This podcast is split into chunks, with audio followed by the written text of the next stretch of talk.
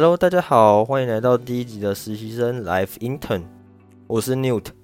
嗯，老实说，第一次录 Parkcase 有点紧张，但还是希望至少能够把我准备的资料全部讲完了。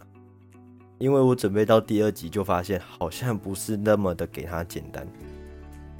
先来说说这个节目的主题吧。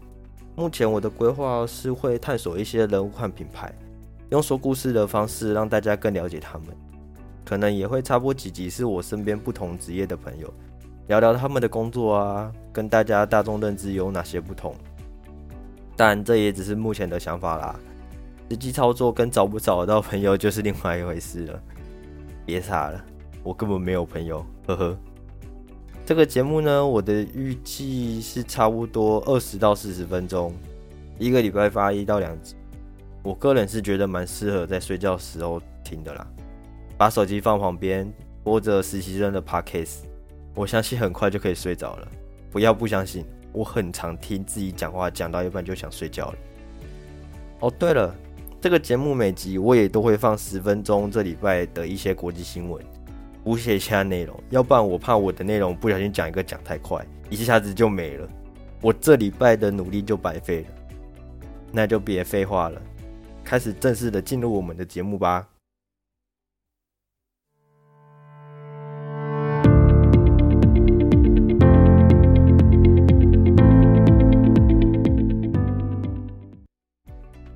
嗨，我是 Newt， 处女座，会计系毕业。毕业之后没几天就收到了兵单，去了四个月军事训练 ，A K A 夏令营。放心，这里没有要讲夏令营的事，不无聊但也不有趣。唯一值得说嘴的大概就是我有坐过战车吧。退伍后来到了台北，展开我的小当家之路。煮菜一直是我的兴趣，我很喜欢尝试各种料理。第一站我来到了一间新美式料理。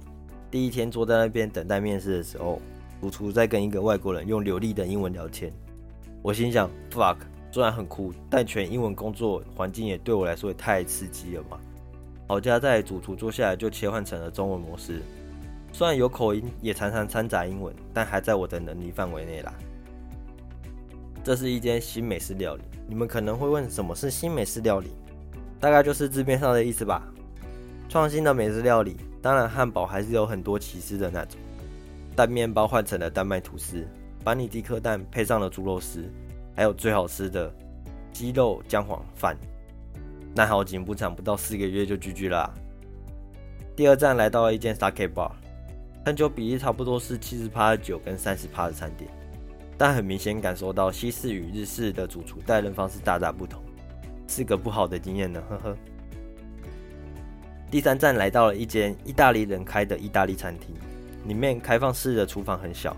但在这个小小的空间我却学习到最多东西，也是待最久的一间。主厨很年轻就来台湾发展，年纪跟我差不多，但经验却是我的八倍之多啊。不意外的，这间餐厅也在 Gambero Rosso A K A 意大利米其林的名单里面。好了，我的小当家之路很快就走到这里了，差不多就结束了，后面的设计师之路有空我再继续讲吧。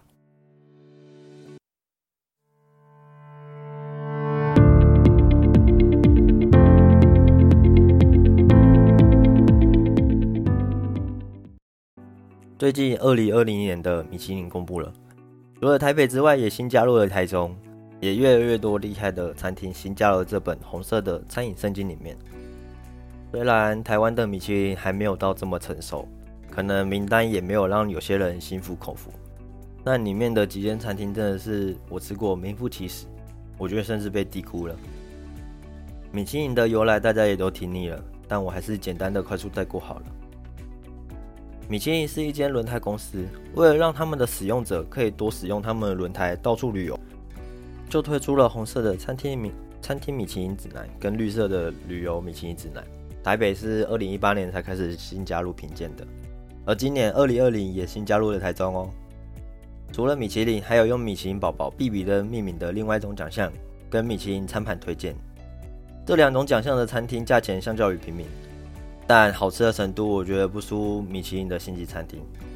像是鼎泰丰啊，台北著名的印度菜想想厨房，时尚欧陆菜 The Tavernist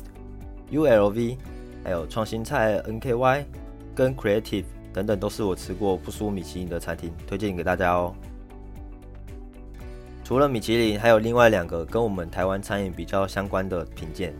一个是 H R fifty Best 跟 Gambero Rosso。 H R fifty Best Restaurant 是从二零一三年推出，如果现在正在收听节目的朋友跟我一样喜欢跑跑酒吧的话，应该也听过，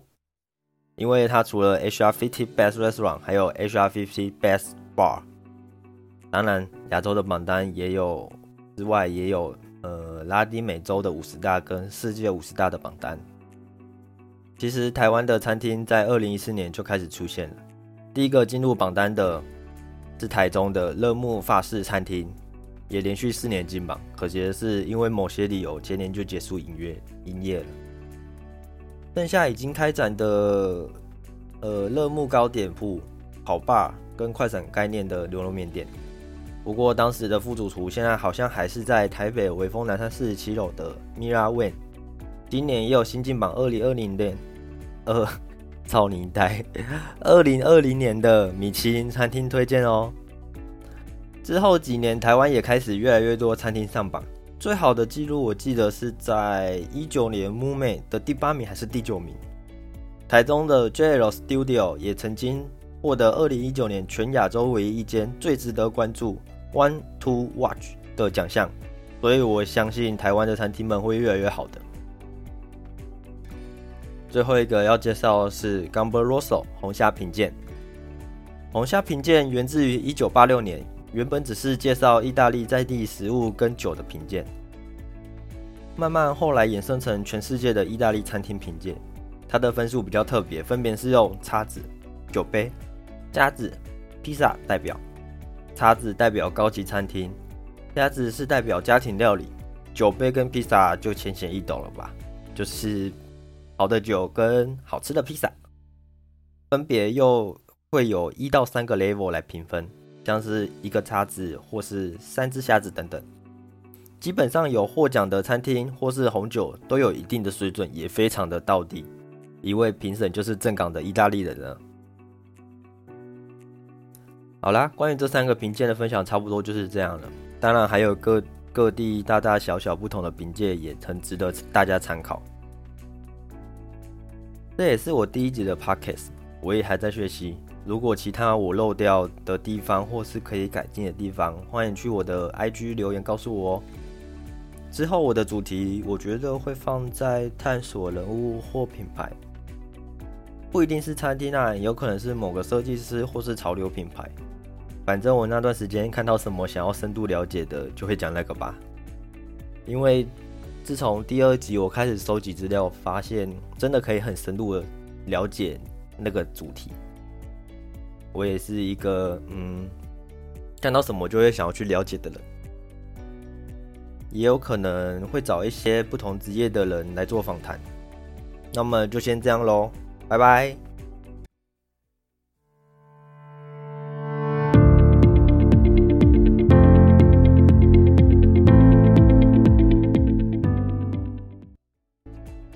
接下来是本周新闻，安倍晋三因病辞任日本首相，最长的在任纪录终结。六十五岁的安倍晋三在八月二十八号举行新闻发布会说，他得面对自己的治疗，不能因治疗而在决策上犯错，只能决定辞任首相。顺便小小科普一下安倍晋三。安倍晋三是出生在一个日本的政治家庭，父亲安倍晋太郎，外祖父岸信介与外叔公佐藤荣作都曾担任日本首相。零六年九月，安倍晋三成为战后日本最年轻的首相，一度成为日本媒体的风云人物。不过他就在短短就任一年，因内阁争议不断，零七年七月，安倍晋三领导的自民党在参议院选举中落败，给安倍晋三内阁很大的打击，即使经过内阁改组也挽回不了日益下滑的支持度。同年九月，安倍晋三基于政治现实，政令无法顺利执行，而因健康原因辞任首相一职。零八年，他重返政坛，十二年再度参选自民党总裁并获胜，成为自民党成立以来首位回任总裁，美国威斯康辛州枪击案，警员连开七枪射伤黑人，再次引发多处暴力抗争。美国威斯康辛州一名黑人被警员连开多枪致重伤的事件，引起美国多个城市爆发抗议，并演变成暴力冲突。同时，由于运动员罢赛抗议 ，N B A 等多项美国国内体育赛事也在同一天宣告多场比赛暂停。捷克参议院议长访台，捷克参议院议长维特奇以及布拉格市长赫吉普在上个礼拜访台台湾一周，并与台湾总统蔡英文见面。此消息在今年六月发布后，便引起中国驻捷克大使馆的强烈反应。大使馆发表声明，表示强烈不满与坚决反对。声明称，有关访台行动将是对台独分裂势力和分裂活动的公然支持，严重影响中国国家主权与领土完整。其实，台湾与捷克的外交关系并不热络。不过，一九八九年，捷克前总统哈维尔在位时，曾在布拉格接见台湾的前总统李登辉。零四年，哈维尔卸任后，也有到台北参访，与当时的台湾总统陈水扁会见。二零一九年五月，知名的布拉格乐团原定于当年九月起在中国的巡回演出，也因为市长贺吉普上任后公开反对一中的政策，而且拜访蔡英文等等亲台的举动，遭中国当局取消。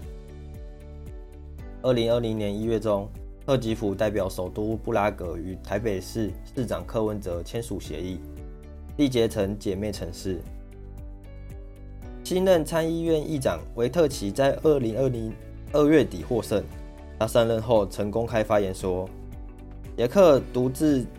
捷克作为独自自主国家，不应在强权压迫下屈服，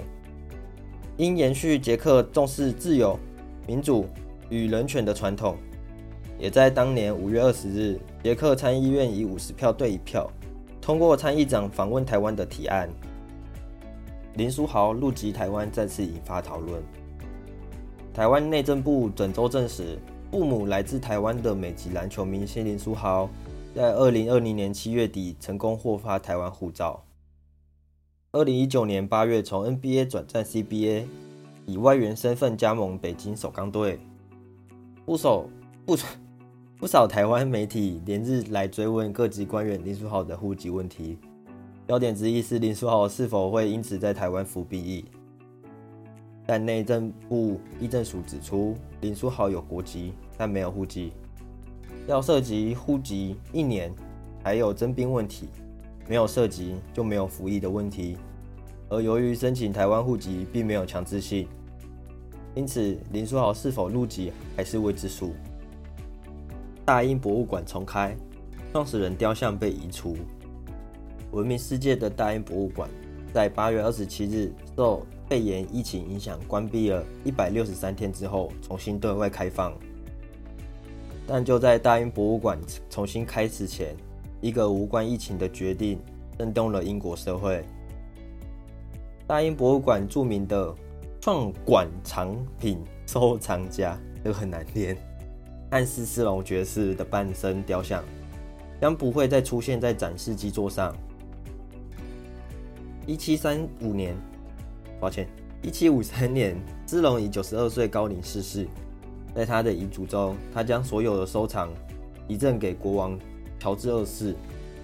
只希望国家向他的后人支付两万英镑。不过，这笔遗赠还附带了一个条件：英国议会必须创建一个新的公共博物馆，保存这些藏品，并向公众免费展示。所以一七五三年六月七号，大英博物馆就正式成立啦。新西兰基督城清真寺袭击案判决。新西兰基督城高等法院在八月二十七日就二零一九年基督城清真寺枪击案宣判，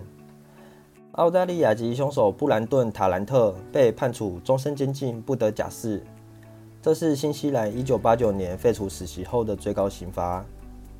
一九年三月十五日，塔兰特来到了基督城，先后闯入努尔清真寺与林伍德清真寺乱枪扫射，